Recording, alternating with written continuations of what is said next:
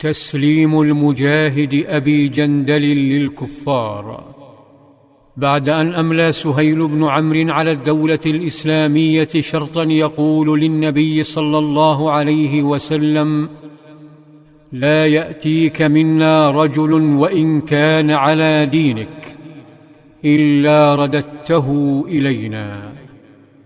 تلفت المسلمون وأعينهم تدور غضبا فقالوا سبحان الله كيف يرد إلى المشركين وقد جاء مسلما.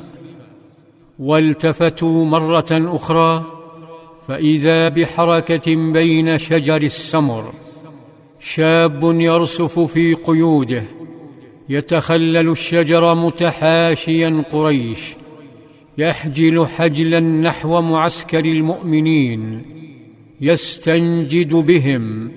ثم يرمي بجسده بينهم فيهبون نحوه ويطوقونه كالقلوب. التفت سهيل وحدق بالفتى فإذا هو ابنه أبو جندل. كيف هرب من زنزانته بمكة؟ كيف وصل الحديبية؟ تأجج الغضب برأسه وهو يرى ابنه يتمرد على الأصنام ويفر بقيوده نحو فضاء التوحيد فدب كتلة من الغضب نحو ابنه فرفع يده ثم هوى بها بقوة في وجهه لم يأبه الفتى لتلك اللطمة. فلطالما تلقى أشد منها في زنزانته لم يأبه فهو أسعد أهل الأرض الآن لأنه بين أحبته ونبيه صلى الله عليه وسلم. وقد حانت ساعة الحرية فما أجملها من ساعة. التفت سهيل للنبي صلى الله عليه وسلم وهو يصيح هذا يا محمد أول من أقاضيك عليه أن ترده إلي. شعر صلى الله عليه وسلم بغصة فقال إنا لم نقض الكتاب بعد. فقال سهيل فوالله إذا لم أصالحك على شيء أبدا يا محمد. قد لجت القضية بيني وبينك قبل أن يأتيك هذا. فقال صلى الله عليه وسلم صدقت. سمع أبو جندل كلمة صدقت فتلاشت سعادته وقلصت ابتسامته وتحطم حلمه بالحرية.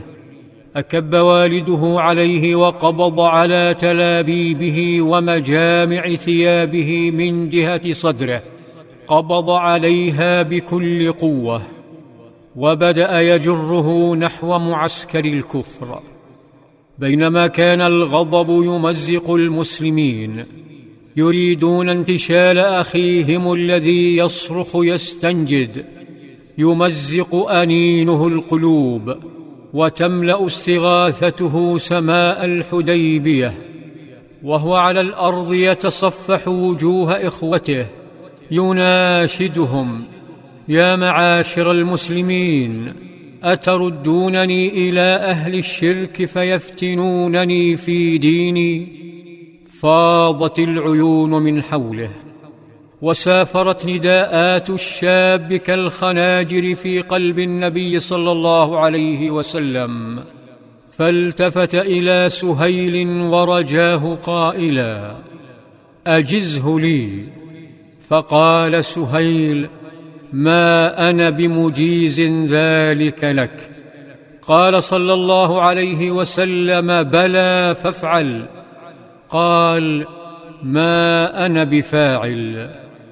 مناشدة ألانت الصخر ألانت قلب الرجل القاسي مكرز بن حفص فقال بل قد أجزنا لك. فرفض سهيل تدخل مكرز وجر ابنه وهو يصرخ توارى الفتى عن العيون الحزينة وتلاشى صراخه. إبتلعته زنزانة الطغاة.